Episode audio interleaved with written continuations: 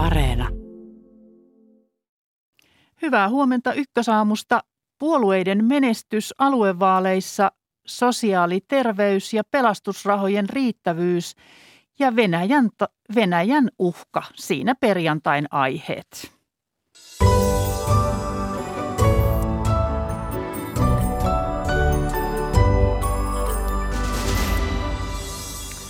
Ylen suuri aluevaalitentti oli paikoin tiukkaa taistoa puolueiden välillä hyvinvointialueiden vallasta. Mikä ratkaisee ja miltä puolueiden tilanne näyttää siitä aluksi.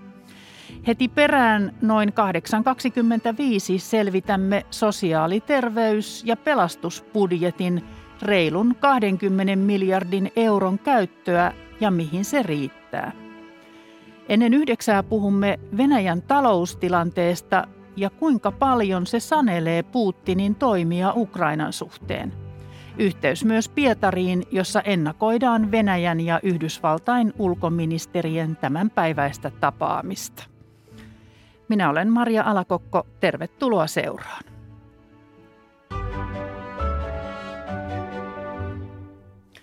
Nyt katsastetaan puolueiden asemia ja lupauksia tulevista hyvinvointialueiden palveluista Ylen suuren vaalikeskustelun jäljiltä.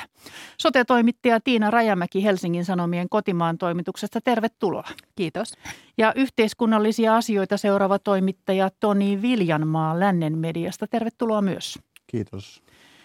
Mitä vaalijännityksestä kertoo mielestänne se, että pääministeri Sanna Marinin lausunnosta, ettei hän pidä Suomen NATO-jäsenyyttä todennäköisenä tällä hallituskaudella nousi niin suuri kohu illalla, että, että sitä siis moitittiin tätä, tätä hänen sanomaansa ja, ja seliteltiin laajasti. Mitä mieltä olette? No varmasti tässä on paljon tekemistä sillä, että se on herättänyt ulkomailla aika paljon kiinnostusta. Itse seuraan myös Saksan mediaa vanhan taustani takia ja siellä Suomi on ollut aika paljonkin esillä tämä, tämä mahdollinen NATO-keskustelu. Sinänsä Marinin kanta ei minusta ollut mitenkään ö, kovin yllättävä. Entäs Toni Viljelma? No tässä näiden vaalien, vaalien kannalta on, on tietysti merkityksellistä, että tässä käydään niin kuin kahta isoa poliittista keskustelua samaan aikaan. Ulko- ja turvallisuuspoliittista keskustelua ja sitten sote-keskustelua. Ja, ja kyllä se nyt aluevaalien kannalta on niin, että tämä ulko- ja turvallisuuspoliittinen keskustelu tavallaan vyöryy päälle, että – että, että tällaiset niin kuin pieniltäkin vaikuttavat vivahteet niin saa aika ison, ison merkityksen tässä maailmanpoliittisessa tilanteessa. No mennään tähän toiseen suureen asiaan, eli, eli tähän aluevaaleihin. Nyt on nähty useampi vaalitentti. Kuka tai ketkä puoluejohtajista vakuuttivat teidät illalla Ylen suuressa vaalitentissä? Ää, Tiina Rajamäki. No täytyy sanoa, että tässä loppua kohden ylipäätään on noussut jänniteaste, lämpöaste näissä, näissä vaalikamppailuissa. Eilen oli sama asetelma kuin aiemminkin tässä ollut, että, että äm, Orpoa haastettiin erityisen paljon. Marin haastoi häntä, Saarikko haastoi häntä, Andersson haastoi häntä. Öm, eilen ääneen pääsi aika lailla myöskin Riikka Purra ja hän toi esiin erilaisia asioita kuin aiemmin enemmän sitä, että mistä näitä rahoja otetaan, haki enemmän sitä, että mitä perussuomalaiset haluavat. Hän otti esiin myös kehitysyhteistyörahat. Minusta Marin oli erityisesti alussa varsin, varsin virkeä. Orpo oli tsempannut ja Lee Anderson ehkä näyttäytyy sellaisena, joka kuittasi monia keskusteluja lopuksi – ja kokosi niitä kasaan. Toni Viljamaa, minusta tuntui välillä, kun on seurannut näitä, että, että hallituksen naiset on ihan yhteisvoimin päättäneet, että nyt pistetään Orpo koville. Miltä susta tuntuu? No kyllä se kieltämättä vähän minustakin siitä tuntuu, että olisi aika kiinnostavaa katsoa esimerkiksi kuinka monta sanaa kukin puheenjohtaja käyttää näissä – näissä väittelyissä, mitä, mitä on nyt nähty. Että tässä, ja tässä tuntuu, että Orpo jää tavallaan semmoisen niin kuin vyöryn alle tietyllä lailla, puheenvyöryn alle, että, että se voi olla hänen kannaltaan joko siunaukseksi tai haitaksi, että riippuu katsantokannasta. Että toisaalta voidaan ajatella, että hän, hän niin kuin rauhallisesti pyrkii niin kuin tavallaan puolustautumaan tältä, tältä vyörytykseltä. No kuka sinut vakuutti tai ketkä? No aika tasasta oli. Olen siinä, siinä mielessä Tiinan kanssa samaa mieltä, että tässä niin kuin kaikki kyllä tsemppas ja, ja pääsi, pääsi jokseenkin siihen parhaimpaansa. Ja kaikki pyrki siihen, että, että, että saisivat mahdollisimman, otettua mahdollisimman läheisiä asioita, ehkä äänestäjälle läheisiä asioita esimerkkien kautta tuota, näkyviin.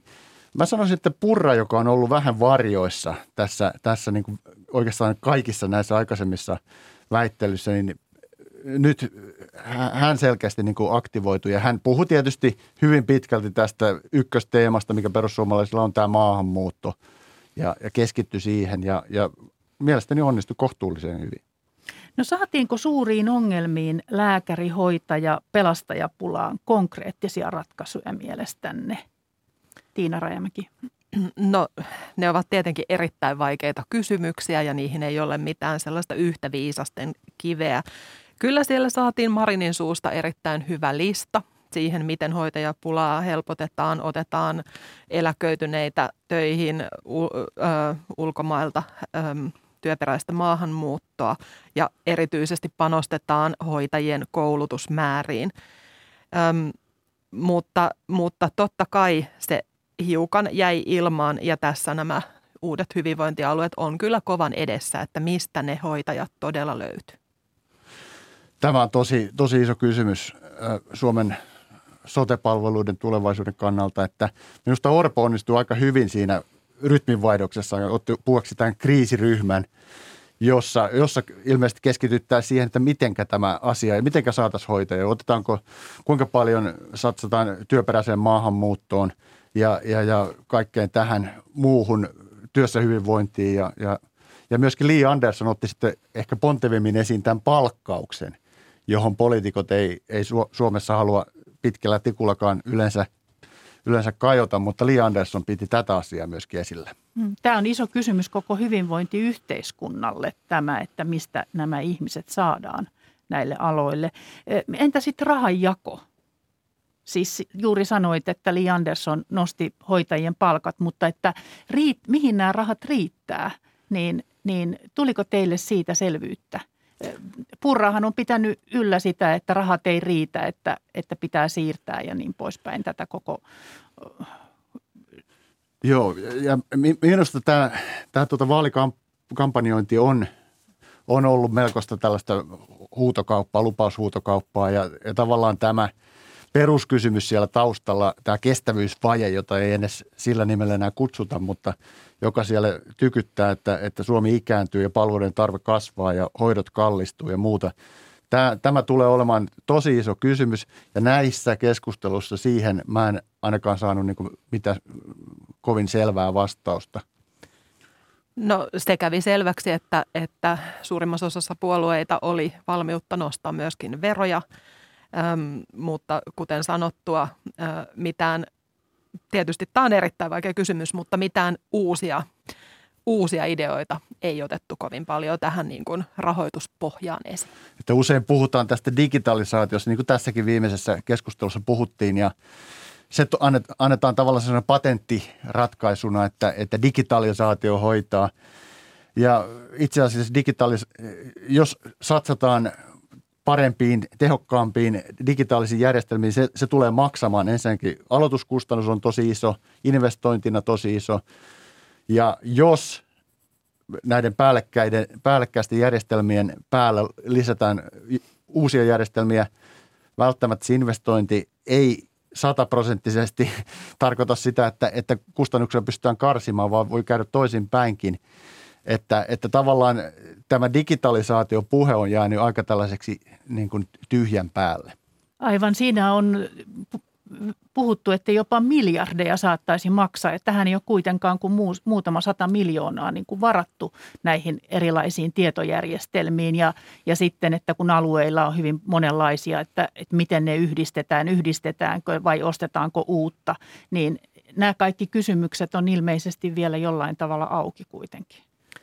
Kyllä Saarikkohan tässä on hiukan lupailut lisää rahaa sinne tietojärjestelmäpuolelle, mutta hirvittävän tärkeä on se perustavanlaatuinen kysymys, että minkälaisiin asioihin sitä digitalisaatiota käytetään. On erittäin monimutkainen järjestelmä, jos meillä on hoitaja, joka ottaa vaikkapa videoyhteyden potilaaseen. Siinä pitää toimia yhteydet, siinä pitää toimia laitteet kummassakin päässä. Mutta sitten toisaalta joku terveyskeskuksen hoitoon ohjaus – nettilomakkeen kautta, kuten eilenkin ottivat esiin, koronarokotuksen on saanut hienosti varattua netin kautta, niin äm, sitä täytyy todella tarkkaan alueella miettiä, että missä ne palvelut ovat, jotka voidaan digitalisoida. Niin ja ketä niitä pystyy käyttämään, Kyllä. kenellä on nämä älylaitteet, kenellä on varaa ja kykyä käyttää niitä näistä palvelun tarvitsijoista. No nyt on siis luvattu, että lääkäripalvelu joka kuntaan ja lähelle – Voisiko tällainen toteutua? Miten realistisena te pidätte tätä? No itse tulen, tai olen syntyisin pienestä Teuan kunnasta, joka on, kuuluu Suomen, Suomen kriisikuntiin ja, ja tuota, tiedän itse siellä, siellä tuota, että, että lääkäri on ollut jo monta vuotta tavallaan jatkuvassa haussa ja en ole ihan varma, että onko siellä tällä hetkellä lääkäriä. Että, että tota, tämä on aika epärealistinen ajatus käsittääkseni, että joka kuntaan saadaan lääkäri. Valitettavasti. Totta kai olisi hyvä, jos saataisiin, mutta pelkään pahasti, että, että tuota, arkirealismi on toinen. Tässä ehkä kannattaisi muistaa se, että, että lääkäri, lääkärin ei tarvitse toimia niin kuin kunnan rajojen sisäpuolella, että ne, se palvelu voi olla hyvin saavutettavissa, vaikka se olisi toisen naapurikunnan puolella, mutta hyvien liikenneyhteyksien päässä. Minä ihmettelen sitä, että siihen niin kuin lääkäri joka kuntaan on niin tiiviisti jääty kiinni. Puhutaan sitten lopuksi vielä vähän näiden puolueiden asemista nyt tässä loppusuoralla. Siis kokoomus on johdossa ja Sanna Marin tosiaan Orpoa kovasti haastoi. Voiko kokoomusta mikään uhata tässä? No tota, kokoomuksen tilanne näyttää kyllä galluppien myötä aika, aika hyvältä, että, ja, ja jos ajatellaan niin perinteisesti vaaleja, niin, niin, niin on, on ehkä todennäköistä, että näissä, näissä äänestysprosentti jää näissä aluevaaleissa aika pieneksi. Ja se, se niin perinteisesti suosii kokoomusta, koska kokoomuslaiset ovat niitä aktiivisimpia äänestäjiä. Että uskoisin, että, että kokoomus tulee olemaan aika, aika vahva näissä, näissä tuota, loppukahinoissa. Onko lisättävää tähän? Olen samoilla linjoilla ja sitten samalla tavalla siitä sitten matalasta äänestysprosentista, jos se sellaiseksi jää, kärsivät erityisesti perussuomalaiset ja vasemmistoliitto. Jos ajatellaan keskustaa, niin se nyt Ylen kallupissa nousi 17 prosenttiin kannatus, niin voiko se haastaa SDPn? No siis nämä, nämä vaalit, jos jotkut ovat niin kuin, tietysti SDPn vaalit, kun puhutaan hyvinvoinnista, SDP mielellään tota, profiloi, on vuosia profiloinut itsensä keskeiseksi hyvinvointiyhteiskuntapuolueeksi, ja joka haluaa pitää julkisista palveluista – kiinni. Ja, ja sitten toisaalta keskusta on alueiden puolue, että, että molemmat, molemmat ovat tavallaan tässä, näissä vaaleissa aika lailla vahvuusalueillaan. Tosin perussuomalaiset haastaa kovasti keskustaa tuolla alueilla, mutta ja, ja tämä, tämä tota, keskustan hallitusasema ei, ei helpota tilannetta, mutta nyt näyttää siltä, että, että sieltä ilmeisesti joko niin, että perussuomalaisia olisi jäämässä kotiin tai, tai muuten keskustan suosio olisi vähän niin kuin kasvussa. Mitäs Tiina sanot ihan lopuksi, että minkälaisessa järjestyksessä sinne maaliin tullaan sunnuntaina illalla? Varmasti tässä käydään aika tasaista kisaa SDPn ja keskustankin välillä, mutta äm, paljon vaikuttaa se, että missä hyvinvointialueella äänestetään erityisen aktiivisesti. Eli suuret, suuremmat kaupungit versus sitten maaseutukunnat, niin, niin se tulee varmasti vaikuttamaan näiden, tämän kaksikon väleihin. Sunnuntai-iltana ollaan sitten viisaampia. Sote-toimittaja Tiina Rajamäki Helsingin Sanomista ja toimittaja Toni Viljamaa Lännen mediasta. Kiitoksia teille näistä tiedoista ja näkemyksistä. Ja sunnuntaina sitten tosiaan vaalit ja vinkkejä äänestykseen löytyy Ylen vaalikoneesta ja vaalisisällöistä osoitteesta yle.fi vaalit. Ja tulos Illat Radio Suomessa ja TV Yhdessä.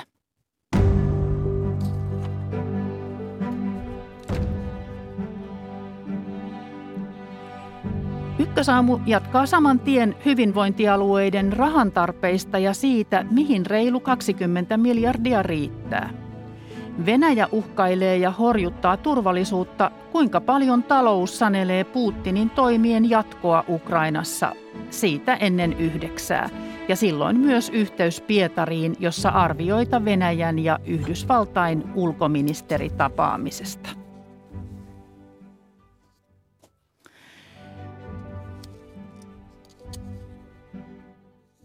Poliitikot ovat tosiaan luvanneet nykyistä nopeampaa hoitoon pääsyä ja lääkäripalveluja läheltä ja sosiaali-, terveys- ja pelastuspalvelujen hoitoon on käytettävissä reilut 20 miljardia euroa, jotka valtio jakaa hyvinvointialueille ja joissa aluevaltuutetut niiden jaosta sitten päättävät. Nyt selvitämme, mitä näiden lupausten toteuttaminen maksaa, mistä saadaan työntekijät ja toimivat tietojärjestelmät ja miten tuo, nuo rahat tosiaan hyvinvointialueiden kesken jaetaan. Ja täällä paikan päällä on muutosjohtaja Ville-Veikko Ahonen valtiovarainministeriöstä. Tervetuloa. Hyvää huomenta. Ja puhelimessa on toimitusjohtaja Ilkka Pirskanen Pohjois-Karjalan sotekunta yhtymästä. Hyvää huomenta. Oikein hyvää huomenta. Ilkka Pirskanen, minkälainen temppu Pohjois-Karjalassa on tehtävä, että hoitoon päästään viikossa ja lääkäripalvelut saadaan läheltä? No suuri haaste on tietysti tässä se henkilöstön saatavuus. saatavuus ja, ja kyllä se vaatii meiltä uusia uusia toimintamalleja ja, ja digitaalisten palvelujen äh, käyttöotto nykyistä, nykyistä laajemmin. Ja tietysti se vaatii myös taloudellisia resursseja ja, ja kyllä tämä uudistus on niin kuin oikean suuntainen, vaikka siellä on sitten muutama valuvika, josta, joista johtuen sitten aivan oikeudenmukaisen rahoitusmalli ei vielä tälläkään uudistuksella päästä, mutta se, että mennään kohti tarvevakioitua rahoitusta, niin on kyllä oikein suuntainen muutos. Niin, että pelkäätte, että rahaa jää uupumaan, että, että tavoitteihin ei välttämättä päästä? No kyllä me, me kaikki me tietysti teemme, että tavoitteisiin päästään ja, ja tota, ehkä rahaakin suurempi ongelma on se henkilöstön saatavuus ainakin täällä Pohjois-Karjalassa ja uskoisin, että monella muulla alueella Suomessa myöskin, myöskin mutta, mutta tota, kyllä me myös resursseja tarvittaa siihen, että pystytään henkilöstöä sitten palkkaamaan sitä mukaan, kun, kun heitä tänne, tänne saadaan, saadaan tota, töihin. Ville-Veikko Ahonen, miten tuo viikossa hoitoon toteutetaan, kun nyt on tämä kolme kuukautta tämä hoitotakuu, niin, ja, ja miten suuria kustannuksia se tarkoittaa? No kyllä se hyvin suuria kustannuksia tarkoittaa. Eli nyt kun hyvinvointialueethan ovat jo aloittaneet toimintansa ja sote- ja pelastustoimen palvelut siirtyy, niin kyllä siinä tarvitaan aika tarkkaa taloudenpitoa, että se raha jatkossa riittää kaikkiin palveluihin, myöskin näihin hoitotakuisiin. Eli täytyy muistaa, että hyvinvointialueella sitä rahanjakoa tietysti rajoittaa se, että on hyvin paljon niitä lakisääteisiä tehtäviä, jotka pitää hoitaa. Pelastustoimi pitää tehdä, ihmiset hoitaa, sosiaalipalvelut hoitaa, eli todella tarkkaa taloudenpitoalueelta kyllä vaaditaan. Ja kyllä siinä peräänkuulutetaan myöskin valtiolta malttia jatkossa, eli näitä uusia tehtäviä ikään kuin hyvinvointialueelle annettaessa, niin pitää tarkkaan miettiä, että kuinka sitten alueet sen nämä tehtävät pystyy hoitamaan. Vuonna 2019 oli 25 000 työntekijää palkkaamatta palkkaamatta siis sote-aloilla ja pula on pahentunut. Mistä nyt yhtäkkiä saadaan kymmeniä tuhansia ihmisiä ja, ja, siis, ja mitä se tarkoittaa rahassa? Onko sitä arvioitu yhtään? Kun siinä koulutus tarvitaan ja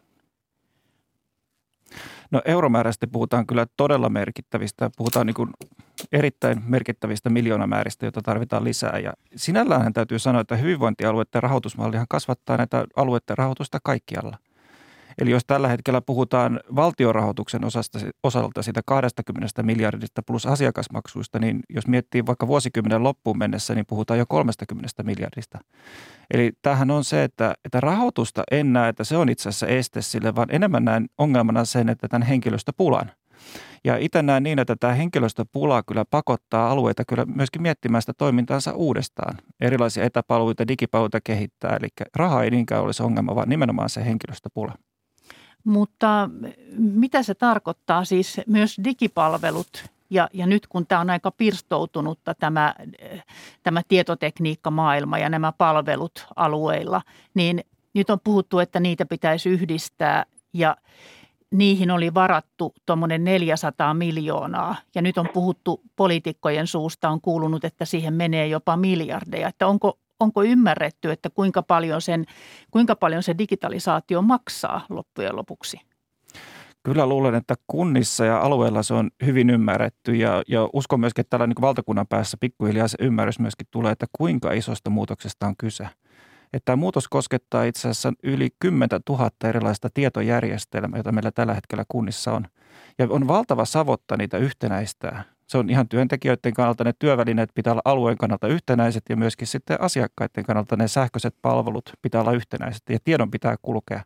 Ja tähän nimenomaan tarvitaan nyt myöskin sitä lisärahoitusta, jotta se perusta saadaan kuntoon ja ne lähipalvelut, etäpalvelut ja digipalvelut rakentuu niiden päällä.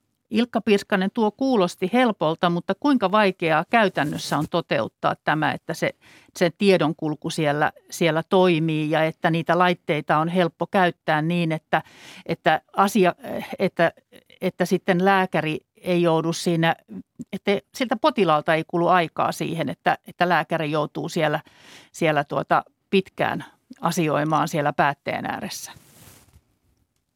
No ei tämä helppo asia tietenkään ole, mutta oleellista on se, että, että ne ihmiset, jotka osaa ja kykenee ja joilla on olemassa välineet, käyttävät niihin palveluihin digitaalisia palveluita, jotka on digitaalisesti järkevää hoitaa. Ei tietenkään kaikkiin palveluihin, eikä kaikki ihmiset, vaan ne ihmiset, jotka, jotka todella niin osaa ja, ja joilla on välineet ja, ja se palvelutarve on sellainen, että se on helposti digitaalisesti hoidettavissa, niin, niin sitä käytet, silloin käytetään digitaalisia välineitä.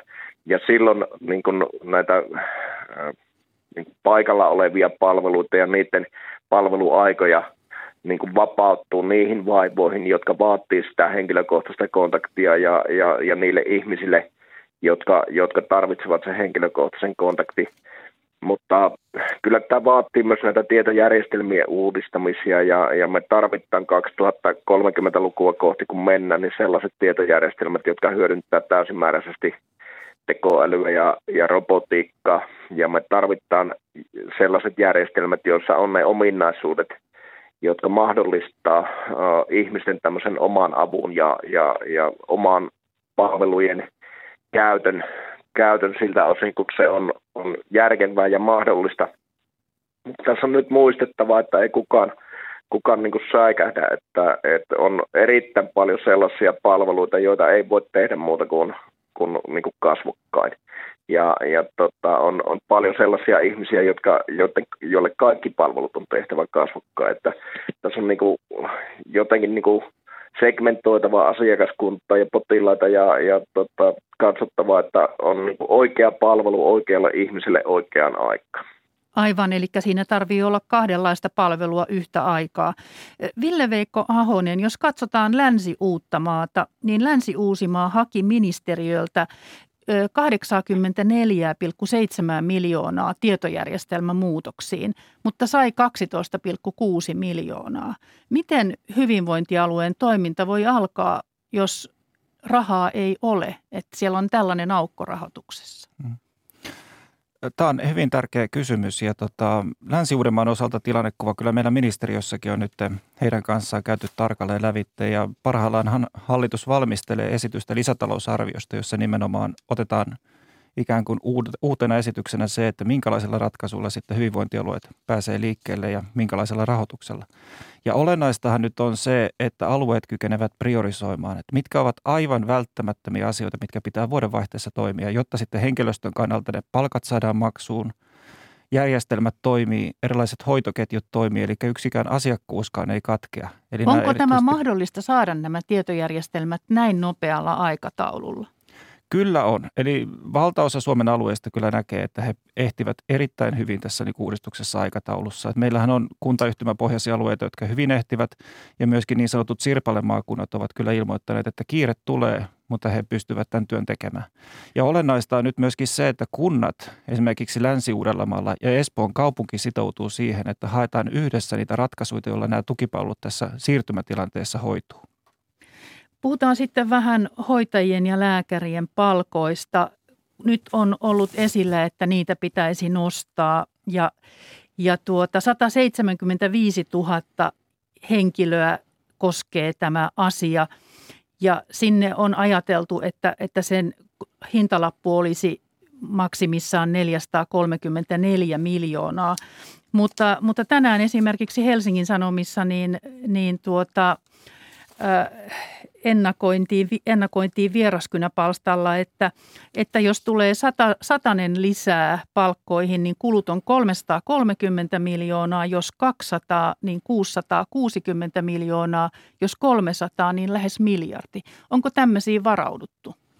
On. Siis täytyy erottaa siis se, että, että mitä tahansa tapahtuu nyt työmarkkinaratkaisuilla, jotka vaikuttaa ylipäätään niin kuin ihmisten palkkoihin, jotka työskentelee sote- ja pelastustoimen alalla. Niin tämä rahoitusmallihan automaattisesti huomioi sen siirtyvissä kustannuksissa ja myöskin siinä rahoituksen tarkistamisessa ja erilaisissa niin kuin hintaindekseissä – ja täytyy muistaa, että palkkojen harmonisoinnin osaltahan valtahan ei ole tuolla kruunuhaan kammioissa, vaan se on siellä alueella myöskin hyvin pitkälti. Eli palkkausjärjestelmä sanelee sen, että mihin tehtäväluokkiin ihmiset sijoittuu, että samasta tehtävästä maksetaan se sama palkka. Ja kuinka nopealla aikataululla sitten palkkoja lähdetään harmonisoimaan, niin sehän on pitkälti myöskin sitten paikallisesti tässä palkkausjärjestelmän osana ratkaistava.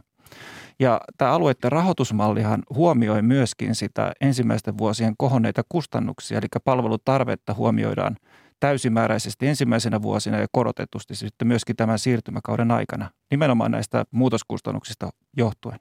Aivan. Ja siis kun sinne tarvitaan lisää myöskin pelastusalan ihmisiä, että sielläkin on useita kymmeniä virkoja tälläkin hetkellä auki, lomatuuraajia ei tahdo löytyä ja sitten – siellä pitäisi kouluttaa tuhat lisäpelastajaa, eli kaikista näistä tulee kustannuksia. Ilkka Pirskanen, siellä Pohjois-Karjalassa väestö ikääntyy, on pieni tuloisempaa ja sairastaa enemmän. Käytätte palveluihin kuitenkin huomattavasti vähemmän rahaa asukasta kohden kuin, kuin muualla. Miten se on mahdollista?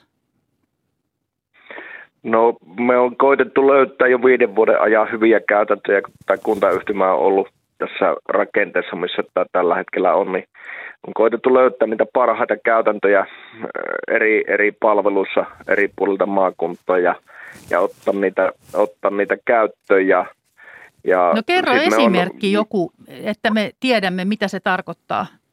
Miten te selviätte pienemmällä rahalla?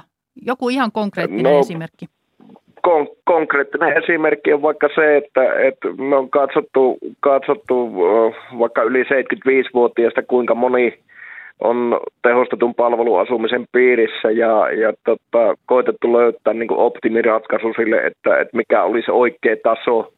Me on uh, koitettu niin kuin henkilöstömitoituksia uh, yhtenäistä. Me on uh, tota, palvelujen piiriin pääsyn kriteereitä yhtenäistetty – ja, ja tämän tyyppisiä asioita on tehty, tehty runsaasti, runsaasti. Ja tota, siis sekin pitää kyllä sanoa ihan ääneen, että meidän henkilöstö on tehnyt aivan loistavaa työtä ja ovat, ovat tiukilla ja, ja on jouduttu esimerkiksi henkilöstön työvuorosuunnittelua muuttamaan perinteisestä mallista tämmöiseen toimintalähtöiseen työvuorosuunnitteluun ja, ja tota, ei voi muuta kuin nostaa hattua meidän henkilöstölle ja, ja tota, sille ahkerelle työlle, mitä meillä on tehty, plus sille muutos, muutoksen niin kuin toteuttamiselle ja sille halulle tehdä asio, asioita hyvin ja, ja hyvät palvelut pohjois kansalaisille.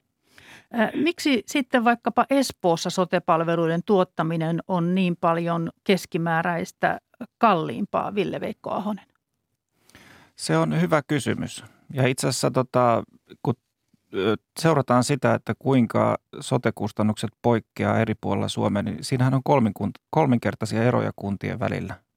Ja kun katsoo sitten näitä kustannuksia suhteessa näihin tarpeisiin, niin siinä on myöskin isoja eroja alueiden välillä. Mutta sehän ei suoraan kerro siitä, että, että vaikkapa sitten tällä Uudellamaalla asioita olisi hoidettu tehottomasti. Et voihan olla, että täällä on sitten parempia palveluita, ihmisiä hoidetaan sitten teho, tehostetummin. Eli on aina niin kuin hyvä tutkia syitä siitä, että mistä nämä kustannukset johtuu, eli kertoo tehokkuudesta ja myöskin palveluiden laadusta. Mitä, mitä tuota tälle tapahtuu nyt tälle rahoitukselle, kun sitähän pitäisi tasata, että, että oltaisiin tasa-arvoisempia palveluiden suhteen, niin, niin mitä se käytännössä tarkoittaa ihan lyhyesti? Ihan Miten lyhyesti, ja rahaa jaetaan tasaisemmin? Kyllä. Ja oikeastaan tämä ikään kuin erilainen tilanne eri puolilla Suomella, ne erilaiset kustannukset on ihan yksi juurisyy siinä, että miksi tämä rahoitusmalli on sen kaltainen kuin on. Eli tässähän tulevassa hyvinvointialueiden rahoitusmallissa 80 prosenttia sitä rahoituksesta perustuu tarpeeseen – ja tarve tarkoittaa käytännössä sitä, että sitä rahaa alue saa sen perusteella, kuinka paljon on sairaita ihmisiä, minkälainen on ikärakenne ja minkälainen vaikkapa pelastustoimen osalta on se riskit alueella. Ja tähän johtaa siihen, että vähitellen alueiden väliset erot myöskin siinä kustannuksissa alkaa kasvaa ja lopputuloksena on sitten yhtä lailla tasalaatuiset palvelut sitten kaikille suomalaisille. viiden, kymmenen vuoden päästä, pääseekö Pohjois-Karjalassa asuva mummo tai pappa lonkkaleikkaukseen vai onko lisätty ennaltaehkäisevää jumppaa niin, että moni ei tar- niin moni ei tarvitse lonkkaleikkausta, Ilkka Pirskanen, että miten teillä jatkossa näitä rahoja sitten käytetään, koska ilmeisesti ette ihan niin paljon sitä rahaa saa kuin tarvitsisitte. No varmasti pääsee lonkkaleikkaukseen ja varmasti on myös sitä ennaltaehkäisevää hyvinvoinnin ja terveyden edistämistyötä tehty aikaisempaa enemmän. Tämä rahoitusmallihan on sellainen, että tämä menee niin kuin oikeaan suuntaan. Tämä tarvevakiointi tuo pohjois lisää rahaa toki pitkän siirtymäajan jälkeen.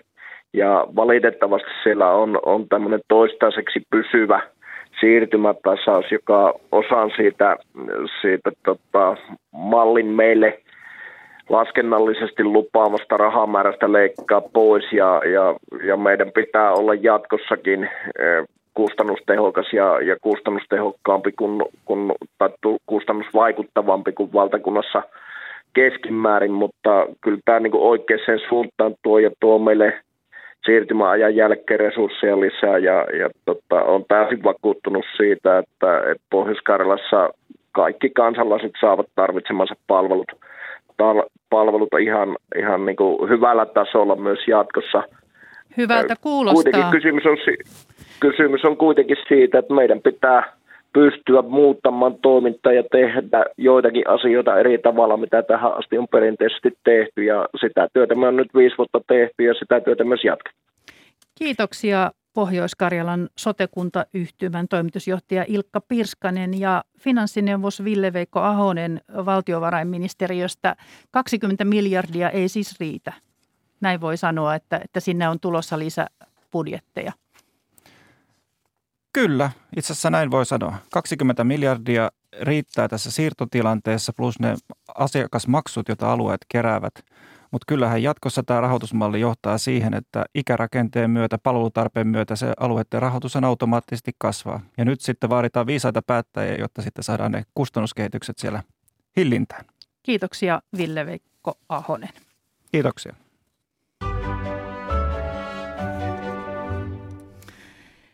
Yhdysvaltain ulkoministeri Antoni Blinken ja Venäjän ulkoministeri Sergei Lavrov tapaavat tänään Genevessä. Blinken on ilmoittanut, ettei hän aio tuoda Geneveen Venäjän peräämiä kirjallisia vastauksia turvatakuuvaatimuksiin. Meillä on nyt yhteys toimittajamme Simo Ortamoon. Hyvää huomenta Pietariin. Hyvää huomenta. Kuinka merkittävä asia tämä on, että Venäjä ei saa vaatimiaan kirjallisia turvatakuita? No siinä mielessä kyllä, että on merkittävää, koska nämä neuvotteluthan käydään nimenomaan siksi, että Venäjä näitä turvatakuita on vaatinut, joihin tosiaan kuuluu muun muassa se, että NATO ei saisi enää laajata itään ja että NATO vetäisi joukkoja pois Itä-Euroopasta ja olisi rajoituksia erilaisille harjoituksille ja esimerkiksi ohjuksille. Eli siinä mielessä se on pettymys Venäjälle, jos näitä kirjallisia vastauksia ei tule, tule, mutta kyllä rehellisyyden nimissä pitää sanoa, että Venäjä on kyllä monta kertaa jo saanut kuulla, ettei Yhdysvallat tai länsi suostu näihin vaatimuksiin ja tuskin se realistisesti odotti, että tällaisia kirjallisiakaan vastauksia sitten tulisi. Miten, mikä on Venäjän reaktio? Voisiko sitä ennakoida? No sitä voi siinä mielessä ennakoida, että Venäjä jo vastasi tähän ilmoitukseen. Presidentin tiedottaja Dimitri Peskov sanoi, että se ei haittaa, vaikka nämä kirjalliset vastaukset tulisivatkin vasta ensi viikolla. Eli siinä mielessä jo siirretään palloa eteenpäin. Jos sitten kun näitä ei tule näitä kirjallisia vastauksia, niin sitten, sitten nähdään, että onko Venäjä valmis katkaisemaan nämä neuvottelut ja ryhtymään sitten muihin toimiin, joista se ovat itse käyttänyt termejä sotatekniset toimit, mitä se sitten ikinä tarkoittaakaan – No, mitä, öö, ehkä niin, se, joo, joo, niin, mitä odotuksia Venäjällä on sitten tämän päivän tapaamisesta? No näyttää, että hyvin matalat. Se, että keskustelu ylipäätään käydään, niin se on ehkä se pääasia, että ne jatkuvat. Venäjää miellyttää se, että lännen ulkoministerit ministerit juoksevat kriisikokouksessa toiseen ja se itsessään on jo Venäjälle mukavaa, että se pystyy muistuttamaan, että se on tärkeä suurvalta, joka pitää ottaa huomioon näissä tilanteissa. No Venäjä on vähentänyt väkeään lähetystöstään Ukrainasta Ukrainassa ilmoittanut uusista sotaharjoituksista, mutta toisaalta vakuuttanut, ettei se aio hyökätä Ukrainaan. M- mitä Venäjä tavoittelee? No tätä on kyllä tavallaan ulkopuolelta tosi mahdotonta sanoa. Se, nämä toimet voi viitata siihen totta kai, että sotatoimia ihan todella valmistellaan, aiotaan tehdä.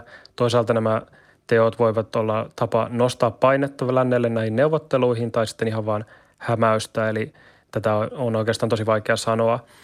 Mutta koska Venäjähän totta kai tietää, että sen lähetystöjä tarkkaillaan, se tietää, että kun se siirtää suuria määriä joukkoja, niin se huomataan. Eli, eli kyllä tässä voi myös nähdä tällaisen vie, tavan viestiä länteen näillä toimilla, ei välttämättä niin kuin ihan suoraa sodan valmistelua. No onko tällä kireällä tilanteella ollut jonkinlaista vaikutusta Venäjän talouteen? Miten se näkyy siellä ihmisten arjessa? No Moskovan pörssissä kurssit syöksyivät aika pahasti tuossa alkuviikossa viikosta ja sitä tulkittiin nimenomaan sillä, että koska nämä neuvottelut eivät näytä nyt tuovan minkäänlaista tulosta, niin se nostaa riskiä ihan sodan uhkalle ja sitten samalla tietenkin sille, että näitä länsi vastaa talouspakotteilla ja sen takia sitten tulkittu, että, Venäjä, että nimenomaan läntiset sijoittajat ovat vetäneet rahoja pois – mutta kyllä nyt loppuviikosta sitten kurssit taas nousivat, mikä nyt on tyypillistä pörssikursseille. Mitä tavallisista venäläisistä sanoo, on, voi sanoa, niin heitä ehkä huolettaa enemmän inflaatio, joka on Venäjällä aika nopeaa ja nyt myös tuo omikronmuunnos lähtee, lähtee nousuun täällä. Ehkä enemmän nämä asiat kuin itse sodan uhka. Kiitos sinne Pietariin Simo Ortamo. Ja jatketaan Venäjän taloudesta ja mahdollisten uusien pakotteiden vaikutuksesta siihen. Venäjän kauppaan ja talouteen erikoistunut vanhempi analyytikko Sinikka Parviainen Venäjän kauppaa edistävästä East Officeista. Tervetuloa. Kiitos. Niin, Venäjää kurittaa yli 8 prosentin inflaatio. Miten se vaikuttaa venäläisten arkeen ja ostovoimaan? No heikentävästi ja, ja vielä voi sanoa, että venäläisten ostovoima hän ei ole, ei ole tällä hetkellä edes 2013 tasoa, että Venäjä, venäläisten käytettävissä olevat ja reaaliset käytettävissä olevat tulot ei ole, ei ole selvinnyt siitä edellisestä 2015, 2014-2015 kriisistä, että, että siinä mielessä tämä on todella ikävä tilanne, varsinkin kun ää, erityisesti ruoan hinta on se, mikä, mikä nousee – Kuinka venäläiset pärjäävät, pystyvät ostamaan ruokaa ja muuta välttämätöntä? Ää, jo, jo ennen pandemiaa ää, oli, oli tällaisia kyselytutkimuksia ja, ja, ja osittain, osittain valtion tilastoja, jotka osoitti, että jopa puolella venäläisistä on, on varaa vaan, vaan niin kuin, ää, asumiseen, ruokaan ja, ja ihan, ihan niin kuin tällaiseen välttämättömään ää, kaasumaksuihin tai muihin tällaiseen. Ja, ja tilanne vaikuttaa nyt – että se olisi jonkin verran heikentynyt, heikentynyt pandemian ajan, vaikka, ihan köyhimpiä kotitalouksia, erityisesti lapsiperheitä Venäjän valtio on tukenut aika avokätisestikin pandemian aikana. Venäjä on myös pakotteiden alla ja länsi on pyrkinyt pakotteilla vaikuttamaan erityisesti presidentti Putinin lähipiiriin, suurliik- suurliikemiesten talouteen. Miten pakotteet ovat vaikuttaneet? No tästä on ihan niin kuin kvantitatiivisia arvioita, jotka liikkuu suunnilleen noin puolen prosenttiyksikön menetyksenä Venäjän BKT-kasvuun vuosittain. Ja, ja on, on suurempiakin, suurempiakin vaikutuksia, mutta ää, mä itse näen, että tällä on tämmöisiä välillisiä vaikutuksia, jotka voi olla jopa merkittävämpiä, niin tämmöinen uhkavaikutus, uusien pakotteiden uhkavaikutus, jota me ei voida vielä kvantitatiivisesti arvioida, että, että miten yritykset vaikka esimerkiksi Venäjän maa, maa, maakuva, miten se on heikentynyt, niin, niin voidaan, voidaan niin kuin vetäytyä esimerkiksi investointipäätöksistä, jotka olisi, olisi taloudellisesti, taloudellisesti näyttäisi, näyttäisi hyvältä, niin silti vetäydytään siitä Venäjän, Venäjän liittyvien pakoteriskien takia. Että tämmöiset välilliset, välilliset uhat ja tulevaisuuden uhat, epävarmuus, se on, se on myrkkyä investointi-ilmapiirille. Miten, kun Venäjä on sitten vastatoimena näille pakotteille, niin, niin vähentänyt muun muassa elintarvikkeiden tuontia muun muassa Suomesta, niin, niin miten se on saanut oman ruoantuotantonsa käyntiin? Öm, Venä, joo, Venäjä, Venäjä lähti tämmöisen tuonnin, tuonnin korvauspolitiikkaan jo vuonna 2011 ja sitten, sitten tätä kiritettiin, tai mä näen, että se on ollut, se on ollut ihan, ihan tota, suunniteltu juttu, että nämä vastapakotteet te, laitettiin sitten elintarvike, elintarvikesektoria kohtaan. Ja Venäjä on osittain, on joitain menestystarinoita, esimerkiksi lihantuotanto, siipikarjassa ja porsaatuotannossa Venäjä tuntuu olevan omavarainen, mutta Venäjän, Venäjän ruoan tuonti vielä ylittää Venäjän ruoan viennin, vaikka Venäjä on yksi maailman suurimmista vehnän, vehnän viejistä maailmassa. Sitten on esimerkiksi niin kuin, ö, hedelmien ja, ja vihannesten – Vihannesten tota, tuon, tuonnin korvauksessa ei ole onnistuttu. Siinä oli tavoitteena saada noin 70 prosenttia vähennettyä ja todellisuudessa on saatu vain 27 prosenttia.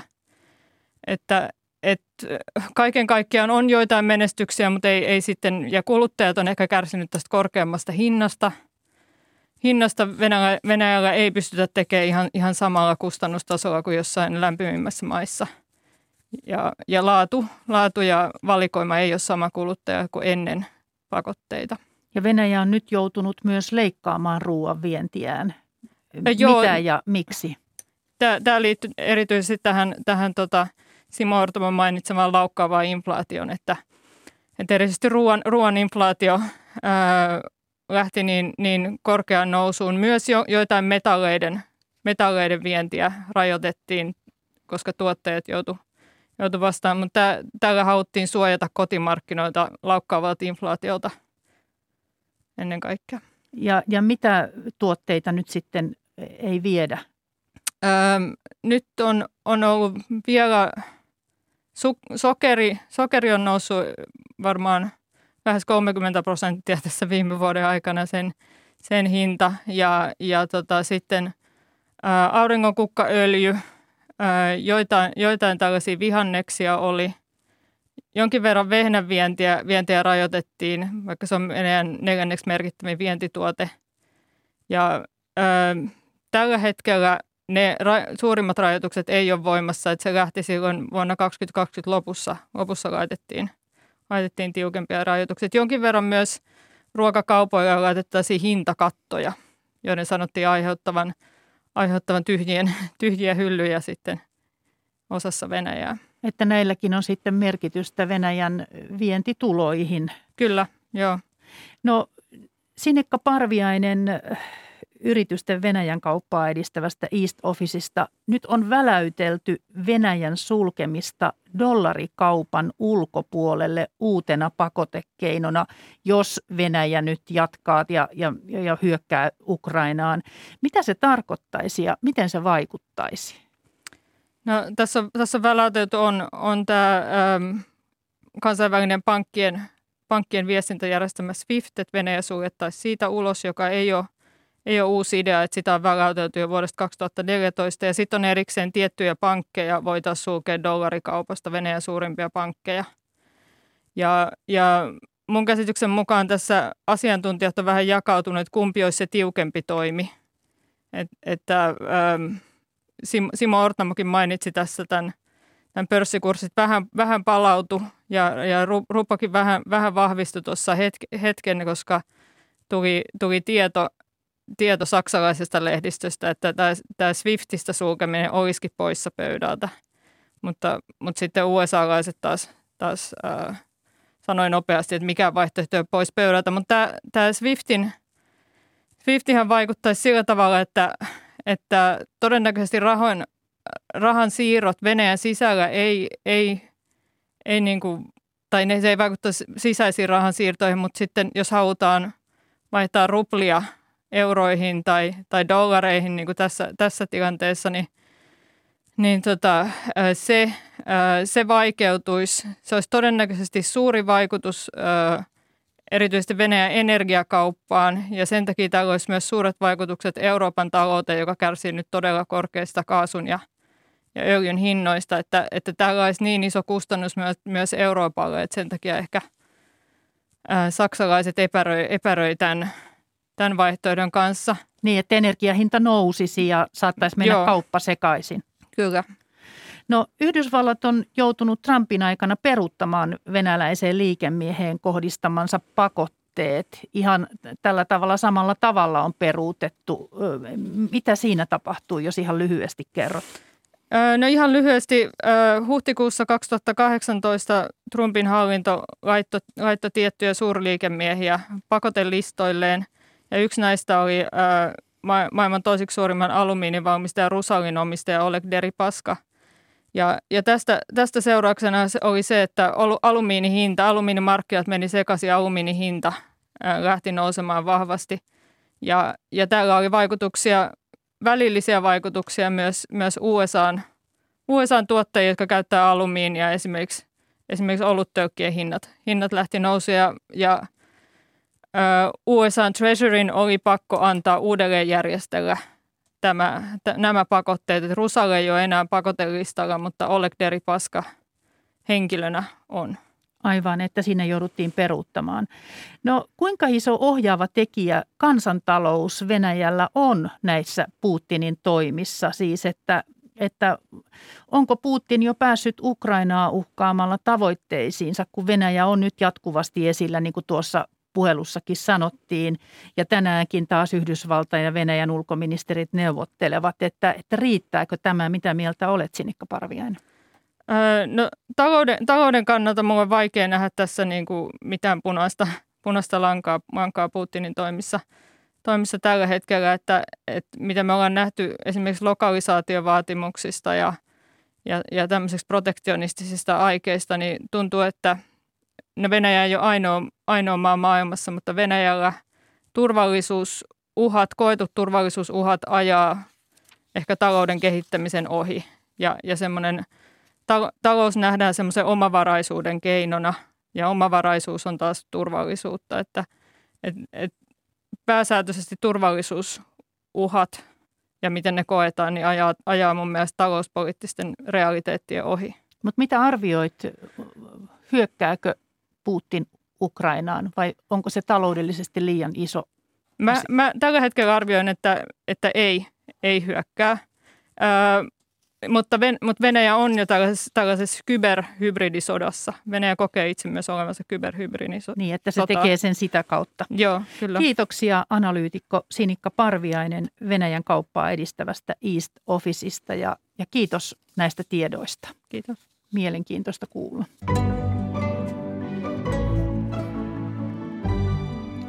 Tätä lähetystä ovat kanssani tehneet Päivi Daal ja Juho Tuomisto, tuottajana Hanna Juuti, äänitarkkailijana Marko Vierikko. Ja huomenna täällä radion ja TV1 ykkösaamussa on Seija Vaaherkummun vieraana eduskuntatutkimuskeskuksen johtaja Markku Jokisipilä. Aluevaalit varmasti esillä. Ja vaalien tulosiltaa voi radiossa jännittää Radio Suomen puolella ja tietenkin TV yhdessä. Ja maanantaina vaalien jälkipuinti Ylen aamun ja ykkösaamun yhteisvoimin jo 6.25 alkaen ja maanantaina se jatkuu yhdeksään asti ja täällä on Ylen Yle Radio 1 kuuluttaja Jalmari Laine. Nyt minä lopetin, sinä saat jatkaa. Mitä on luvassa? No tartun siihen, mitä Sinikka tuossa äsken puhui, esitti hyvin mielenkiintoisia ajatuksia tästä Venäjän omavaraisuudesta ja siitä, kuinka turvallisuuspolitiikka menee talouspoliittisten realiteettiin edelle. Ja ihan samasta aiheesta jatketaan tunnin päästä, nimittäin Ruben Stillerin ohjelmassa Putin setä on hyvin hyvin vihainen. Hänellä on laaja otsa ja keskustellaan siitä, mihin hän oikein pyrkii. Tunnin päästä kymmeneltä. Nyt jännittävää vaaliviikonloppua.